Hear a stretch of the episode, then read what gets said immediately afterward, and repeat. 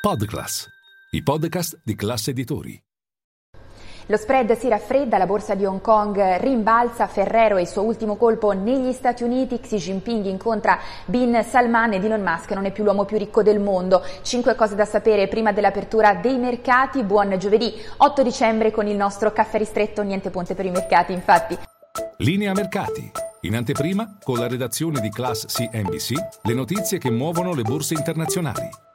Uno, partiamo dalle borse in Europa che si preparano ad un avvio all'insegna della cautela e della prudenza quest'oggi. Arrivano però buone notizie dallo spread BTP Bund, infatti oggi si riparte da quota 182 punti base. Nelle ultime sedute abbiamo visto un raffreddamento e tra l'altro Citi in una delle sue ultime note mette in evidenza come il governo di destra, di fatto più mainstream, scrive delle attese stia favorendo e evitando impennate sul fronte del differenziale BTP Bund. E poi due, andiamo a Hong Kong perché questa mattina l'Hang Seng rimbalza quasi 3 punti percentuali di rialzo dopo le vendite eh, di ieri, ulteriore allentamento delle restrizioni anti-Covid anche a Hong Kong, non ci sarà più l'obbligo di eh, mascherine poi non solo non sarà più richiesto un test Covid negativo per entrarvi. E poi tre, veniamo al colpo negli Stati Uniti di Ferrero che si compra Wells, secondo produttore negli Stati Uniti di gelati dopo Unilever, un grande gruppo familiare, elemento che accomuna chiaramente eh, le due aziende aziende e poi non solo,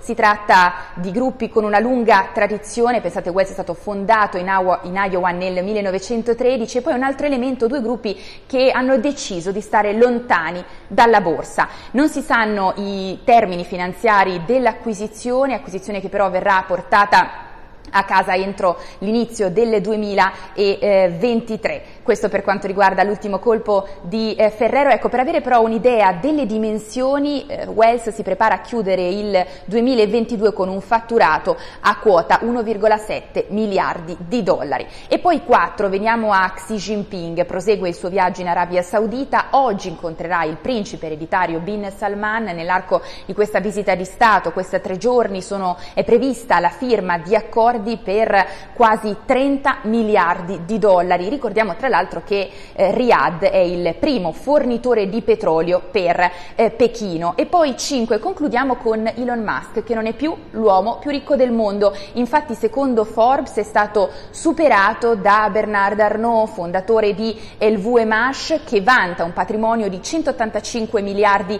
di dollari. Invece a pesare sulla ricchezza di Elon Musk è la performance del titolo Tesla che da inizio anno registra un calo del 50%. Eh, Siamo però lì perché la distanza è davvero poca tra Arnaud ed Elon Musk. È tutto, vi aspetto in diretta con Caffè Affari.